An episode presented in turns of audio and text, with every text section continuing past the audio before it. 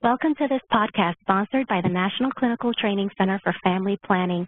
The National Clinical Training Center for Family Planning is one of the training centers funded through the Office of Population Affairs to provide trainings to enhance the knowledge and skills of family planning staff. During this episode, we will be speaking with Dr. Natabhona Mabachi about biases and the impact it can play in healthcare.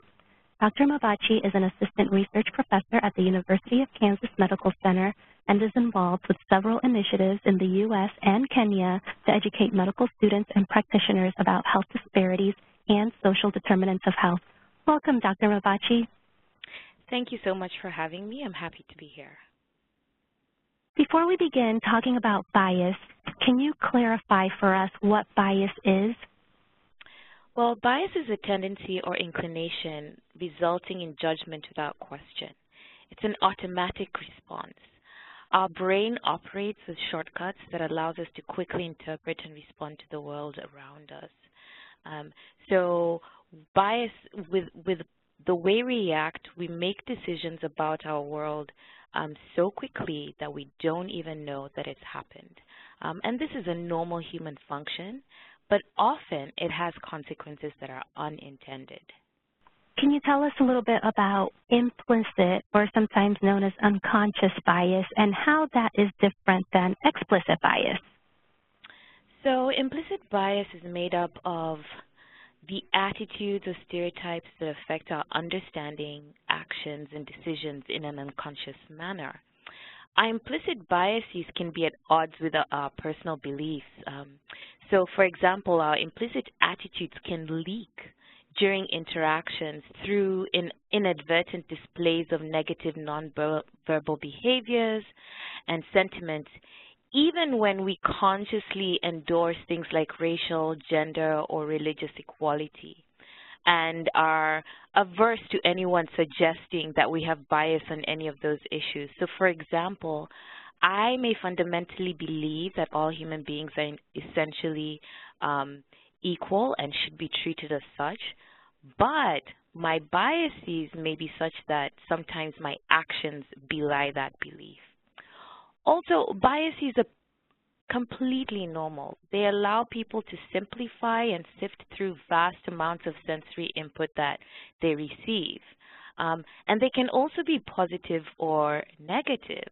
Um, and when I talk about positive bias, people um, often ask, what's the harm with positive bias? But positive biases can be just as destructive as negative biases. For example, here is a stereotype.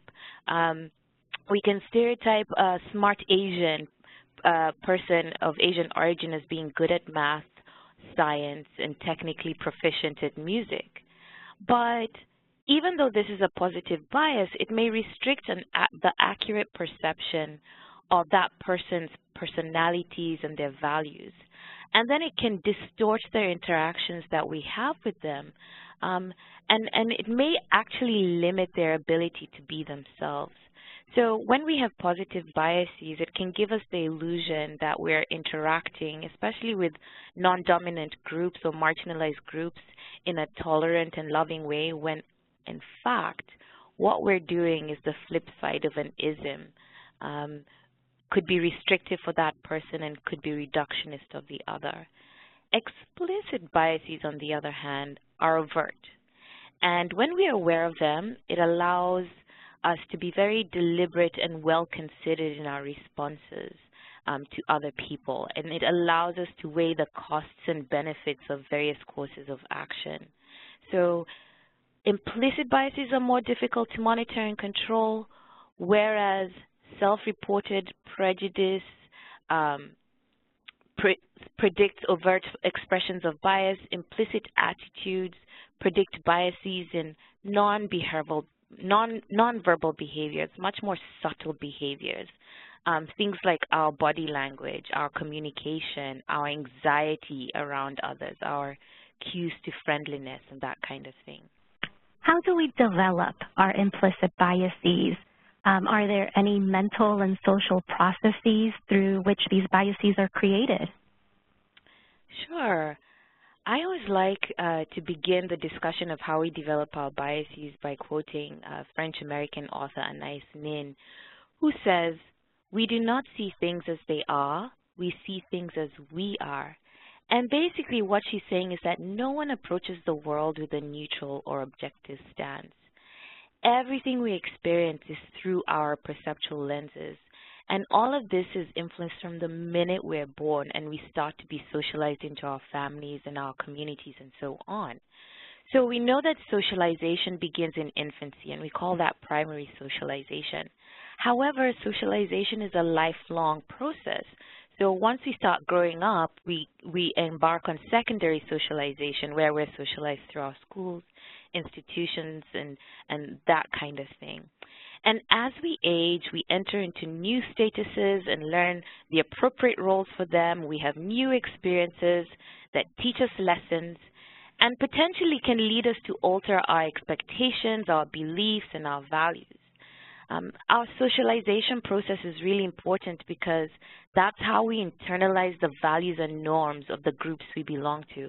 We learn the culture, uh, the language of our culture. We learn our roles. Uh, we learn what it means to be a good daughter, a good citizen, a good teacher, a good doctor. We learn gender expectations, what's acceptable and unacceptable behavior. We start forming our identities and internalizing our identities. And this is really society's way of ensuring that we adhere to uh, a shared way of life. Um, most importantly, it's through socialization that we develop our internal book of rules, or what I like to call our mental files or schemas. And we endlessly draw on these book of rules as we draw through, as we walk through life. And these rules implicitly or explicitly tell us what to think, feel, what we like, what we don't dislike, how to interact in situations. So I'll give you an example. Here in the U.S., when you meet someone for the first time, uh, one of the rules is to shake their hand and to say, nice to meet you. But the way we have to shake our, someone's hand is pretty specific here. It must be a strong, firm handshake with eye contact. Otherwise, the person may draw certain conclusions about you, such as uh, maybe you're weak if you have a weak handshake, if you don't look somebody directly in their eye, maybe you have something to hide. Um, so your book of rules provides you with a blueprint or a framework, as it will, for how to engage with the world. So socialization is not a political, social, or even spiritually neutral process. Um, our family culture, our institutions of learning, our, the media are all part of the socialization process. And so as we develop these schemas, they help us to recognize things that are important to us and things that aren't important to us. And like I said before, it helps us to expediently move through the world. And our fast brain processing causes us then to take this information quickly and rely on shortcuts. So using things like stereotyping um, about groups of people, about places, about experiences. Again, this is advantageous because can you imagine if we had to process every single piece of information that came into our brains um, slowly, we'd never get out of bed. Um, so um, it makes it you know it's it's something that we evolved with from from back when. It helped us to decide whether we were going to fight or flight if we came across a dangerous animal. It helped us to decide whether somebody was a friend or foe. Um, and so it helped us to decide whether we need to be comfortable in a situation or if we need to be worried about a situation. The thing about this fast brain processing is that it helps, it, it causes us to categorize the world into us versus them. Um, and people who look like us, people who act like us are our people, and people who aren't like us, we have a we then have a tendency to make generalizations about them. So what are some clues that let us know that we may be biased? So one of the things I always tell students and people I talk to is think about situations where being with a person or a group of people made you feel uncomfortable, but you're not quite sure why. think about the kinds of people that you're drawn to talk to or you feel comfortable around immediately in a public function. Um, when it comes to a room full of relative strangers, most people tend to be drawn to those who look or act similarly as they do. Again, going back to our bias where we're categorizing people as friends or, or foes. Um, there's this theory called social identity theory that posits that our social identities are formed by the social groups we belong through, we belong to as we grow up. And some groups at different points in our lives tend to be more salient than you know, in, at one time than at another time. And we form our identities around those groups. And our inclination is to create that in-group, out-group dichotomy of them versus us.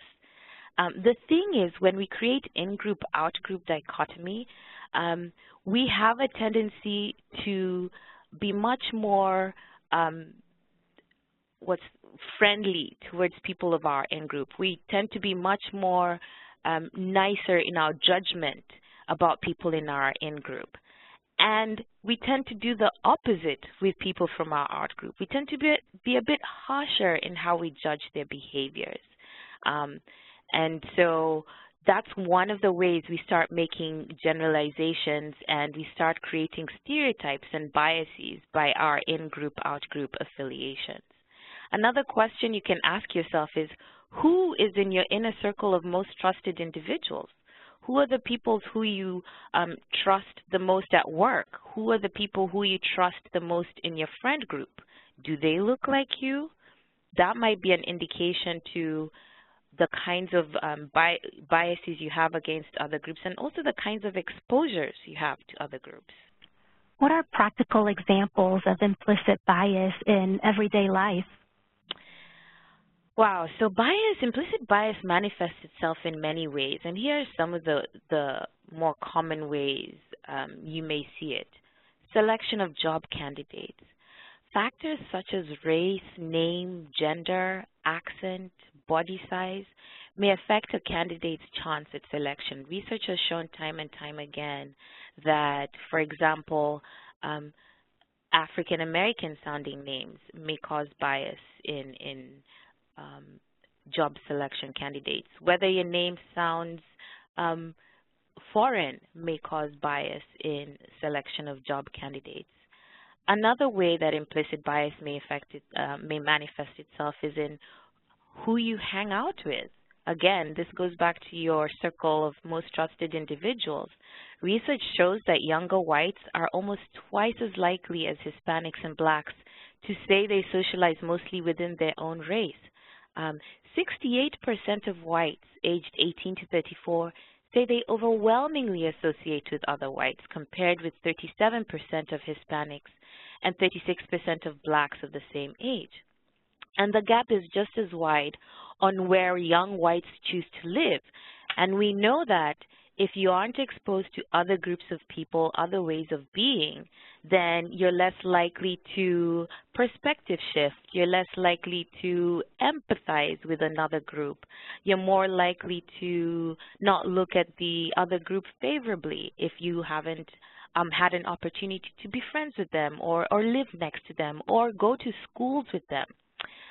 Another way that implicit bias, bias manifests itself is through microaggressions. And microaggressions are brief and commonplace daily verbal, behavioral, and environmental indignities, whether intentional or unintentional, that communicate hostile, derogatory, or negative slights and insults, and they have potentially harmful or unpleasant psychological impact on the target person or group. Um, there's uh, an author of this um, book called Microaggressions in Everyday Life, Race, Gender, and Sexual Orientations. And this person says that microaggressions is similar to carbon monoxide, invisible but potentially lethal. Continuous exposure to these types of interactions can be a sort of death by a thousand cuts. Um, in fact, um, there's a report that was written by Dr. Joan Williams and her colleagues titled um, Double Jeopardy, Gender Bias Against Women of Color in Science that found that 48% of black women and 46.9% of Latina faculty report having been mistaken for administrative or custodial staff. And that's a really good example of a microaggression. As a woman of color, that's something I relate to. It's happened to me and my colleague who is a Latina.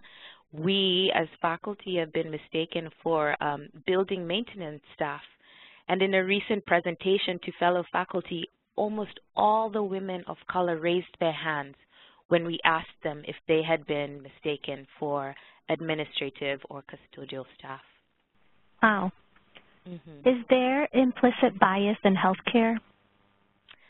Yes, um, it's actually well established. Um, research studies on implicit bias in healthcare have shown bias to be a big contributing factor to health inequities.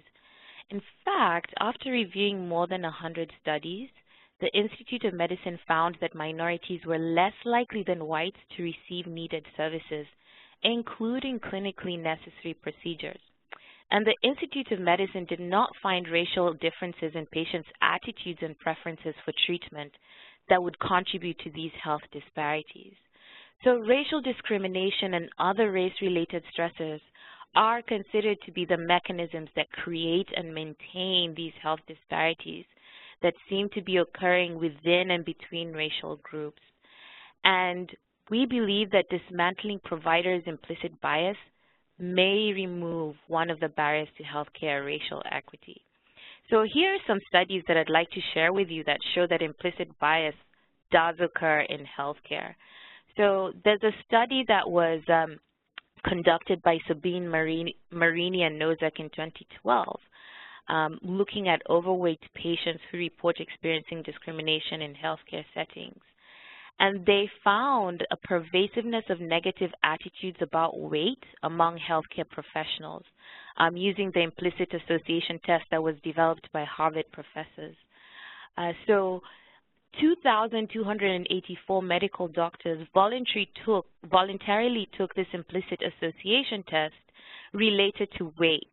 Um, if you don't know about the implicit association test, you can go online and it has um, it can test your bias in a variety of, of areas, including race, religion, weight, etc.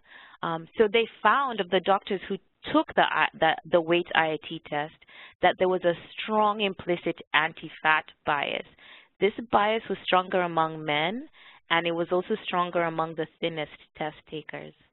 Um, another study by Borkhoff and his research team found that the rates of use of total joint arthroplasty among appropriate and willing candidates were lower in women than in men. And this disparity is explained by several factors. Among them was gender bias um, that impacted physicians' clinical decision-making. So they found that 50% more men than women were recommended for knee replacement surgery, even though they presented with the same medical evidence. Um, in another study, um, Green and his uh, associates conducted research to explore the role of physicians' explicit and implicit racial attitudes and stereotypes in their treatment decisions.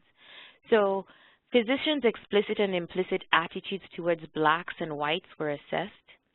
They were then presented with descriptions of hypothetical cardiolo cardiology patients in which the race of the patients was systematically varied.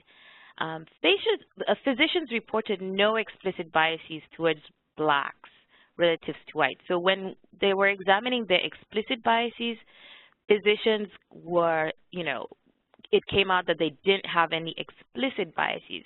However, when the researchers delved a bit deeper and looked at their implicit attitudes, they found that physicians had stronger stereotypes of blacks as uncooperative patients. Moreover, the more negative these implicit attitudes were, the less likely the physicians were to recommend thrombolytic drugs for the black patients in the hypothetical cardiology um, case.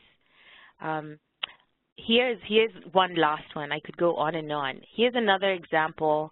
It's a much it's a recent study that was done by Capers, Clin, Clin, Clin, Clinchot, and McDougle And basically what they did was they looked at implicit racial bias um, at uh, in 140 members of the Ohio State University College of Medicine Admissions Committee.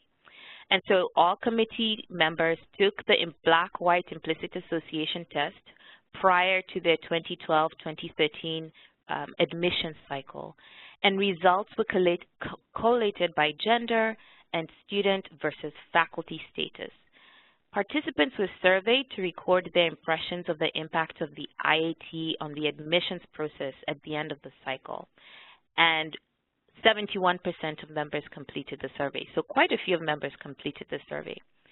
All groups demonstrated significant levels of unconscious bias in favor of whites. Male faculty members had the largest bias members. Um, Second, implicit white preference was lowest among females, which is consistent with previous reports. So previous research shows that male faculty tend to have um, more unconscious bias in favor of whites when compared to females. Um, 100 committee members responded to the uh, survey, and 67% thought that the IAT was valuable and might be helping might be helpful in reducing their bias. So 48% were conscious of their individual results when interviewing candidates in the next admission cycle, and 21% reported that knowledge of their IAT results impacted their admission decisions in the subsequent admission cycle. So even just the very action of taking the IAT test and recognizing that they had an implicit bias in favor of whites changed the way they um, interacted with the admissions um, process in the next cycle. And that's huge. Um, and, and we'll talk more about this, but even the very action of taking the IAT test can be helpful in reducing bias. So if we know that there is bias in healthcare, what is the impact of clinicians' bias in how they deliver care and how they provide services. Is there any research regarding that? Yeah, there is. Um, research shows that implicit clinician bias can affect decision making. So treatment disparities appear to be greater when physicians engage in high discretion procedures, um, such as recommending a test or making a referral for a procedure or drug, than when they engage in low discretion procedures, such as emergency surgery. So when the decision is more up to them, then they're more likely to engage in, in biased types of behavior. So, for example, black women are less likely than white women to receive testing for osteoporosis. And when women of both races have been diagnosed with osteoporosis, black women are less likely to receive the appropriate medication than are white women. So that's a high discretion procedure where the physician has to make a decision on whether somebody is going to get a test or not. Um, so that's just an example of how a, a physician uh, implicit bias may affect decision making. Um, implicit clinician bias can also affect patient satisfaction and their consequent adherence to medical uh, recommendations. So it's important to consider how the potential biases of providers, which may be subtle and unintentional, so the providers themselves may not even know that their biases are leaking into their interactions. However, the patient might be sensitive, may be sensitive to those cues. Um, so for example, we know that black patients um, may feel some kind of stereotype threat when they go into medical situations, and they may be ve um, very sensitive to possible cues of bias. Um, so researchers Gordon Street Kelly um, and, and co demonstrated that black and white patients experience similar levels of trust in their physician before their initial visit for lung cancer evaluation. However, after the visit, black patients reported significantly lower levels of trust in providers than did the white patients. And this difference in trust was predicted by the black patients' perceptions of less supportiveness, less partnership, and less information during the clinical interaction. And all of those nonverbal behaviors could be attributed to um, that implicit bias that the medical profession may not have known that they have. So can we really change our implicit biases? Can clinicians change them? Um, you know, what can we do to be more aware and interrupt our implicit biases? So the first thing I'd like to say is we're humans. A feature of our humanity is that we will always have some kind of bias. This is how our brain has evolved, is to categorize things so that we can quickly move through the world. And that's why I think it's problematic when people think, oh, if I have a bias that makes me uh, a bad person or that makes me uh, a racist or a sexist. Not necessarily. It oftentimes just means that we're not aware of our biases. But research shows that we can very much interrupt our biases and we can um, mitigate our biases, but we have to be aware of them first. And the good news about secondary socialization is that it gives us an opportunity to try and mitigate our biases and to use our, our prefrontal neocortex, which is our slow-thinking brain, to take in information in a much more considered way. So one of the things that I think can really interrupt our, our implicit biases is when we engage in slow thinking where possible. So that is when we get information and we engage this prefrontal neocortex that I was telling you, the place where awareness and consciousness happens, the place where we actually have an opportunity to reflect in our thinking process. Um, we, we call that part of our brain um, the place where we have our metacognition. Um, our, it's where our brain almost has the ability to watch ourselves think. So if we train that part of our brain more, it can help us to become aware of our biases and intervene and change direction if we notice that those biases aren't serving ourselves, um, our interpersonal interactions, our team dynamics, our work with our patients, with our medical students, with our organizations. So instead of our biases make, uh, you know, running our brain and making decisions for us, if we can train this metacognition part of our brain and practice a more conscious awareness in our everyday functioning, then we could interrupt some of our biases. Another way that we can uh, address our implicit biases is to be honest with ourselves. Tell the truth about yourself. We all have biases, and these affect the decisions we make. Um, so ask yourself, what kinds of people make you feel most uncomfortable?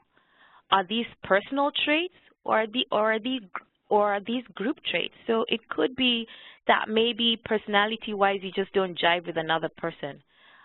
Or it may be that you're uncomfortable with a certain group, maybe because you don't, you have never been exposed to them, and you don't know how to interact with them. Think about the kinds of teams you form um, in your work situations in healthcare? Do you attract certain kinds of people? Does this exclude any groups? If so, question why. Um, another thing that we can do is to acknowledge versus justify. And what I mean by this is when somebody from a non-dominant group tells you about their experiences with bias, with stereotyping, um, acknowledge that experience.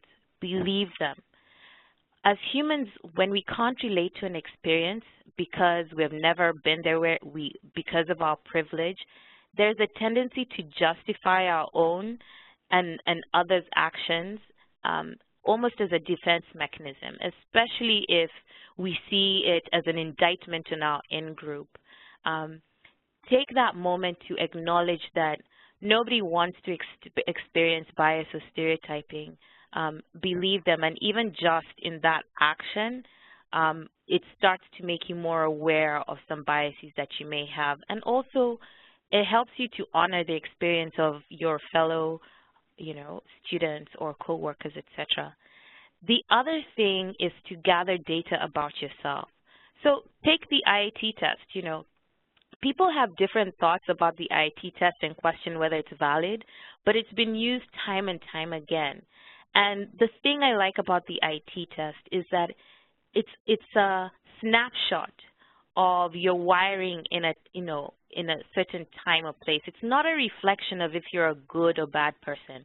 It just gives you a window into potential areas of bias that you could work on or you need to work on. The other thing you can do is notice what influences your decisions. Do you make decisions based on your gut? Um, Iris Bohnet of the Women in Public Policy program at Harvard actually advises advises us to stop going with our gut um, because it may be your implicit biases that are driving your gut. You need to be more deliberate and intentional about the decisions and interactions and ask yourself instead, what am I reacting to? So when I am assessing a resume, when I am assessing a student, when I'm interacting with, with a patient, what am I really reacting to when I say, oh, my gut told me A, B, C, and D? Think on that. Shift from um, seeking information to seeking insight. So stimulate your curiosity about others. Stretch your comfort zones.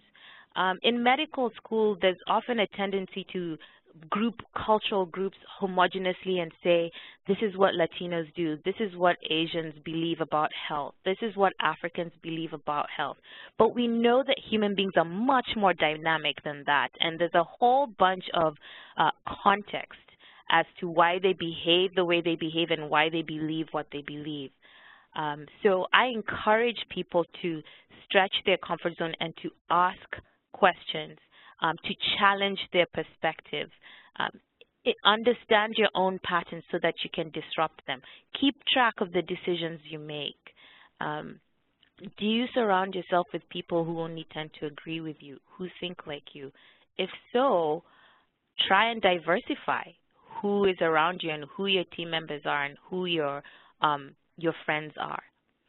The other thing you could do is think of bias as a habit. So what if we thought of implicit bias as a mental habit that we learn?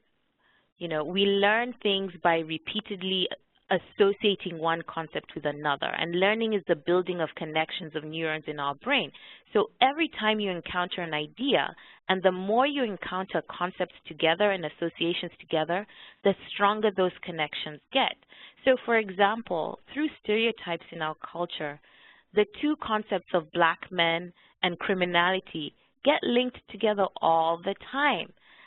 Although research shows that, in fact, they're linked out of proportion to what exa actually exists in society. So if a crime is reported in the news, and if it's committed by a black person, um, that news outlet is twice as it's twice as likely that they will show a picture of that person in the news than if it was committed by a white person. And so basically our culture has spent a lot of time through history teaching us to connect these two concepts. Now, the hard thing about this, or the unfortunate thing about this, is that human brains are really good at making at associations and learning to connect things, but not so good at unlearning things. Um, so because of this, it's easier for a stereotype or bias to perpetuate itself in our brains than be overturned, unless we get consistent feedback that those connections that we're making are incorrect. But oftentimes we don't get that feedback at all. And so the deck is stacked in favor of us keeping those stereotypes unless something happens for us to disconnect it. So um, researchers Patricia Devine and Will Cox from the University of Madison came up with a workshop intervention that they propose can override biased concepts and, and, and some of the, the strategies they identified was this idea of stereotype replacement. So what stereotype replacement asks you to do is to first detect. Detect the implicit thoughts. And again, this will require you to be honest. This goes back to you being in an environment where you can get feedback, where you can um, get inf information in yourself and your, and your biases. So detect. Then reflect. And do this in a non-judgmental way. So reflect on when is it that I think in those ways? When do those stereotypes or biases come to mind? That awareness becomes really critical for us to be able to deal with our tendency to bias. And it's the part of being non-judgmental is really important because when we judge ourselves, our defense mechanism is to panic a bit or, again, to think that we're bad people and to push those thoughts down instead of actually confronting them, accepting them, and then think, and then doing the last step, which is to reject those thoughts. So once you have detected, you have reflected upon, then reject the stereotype by replacing it with an alternative response, replacing it with an alternative narrative. So for example, if you see a person of color approaching a white woman at a bus stop and because of how we've been socialized to associate certain things in this culture, we may think danger.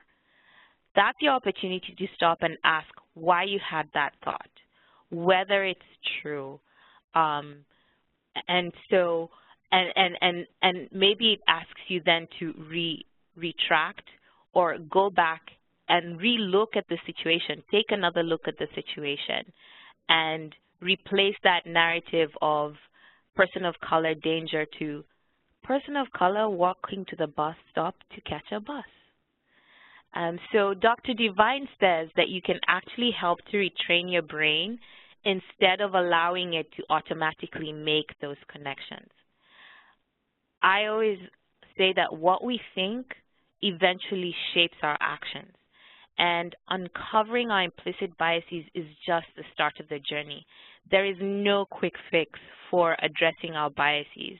And in the context of healthcare, where it affects our patients, where it affects our medical students and how they become physicians, changing our biases can be an, an enormous task, but it's a worthwhile task. Um, biases is not something that fully goes away.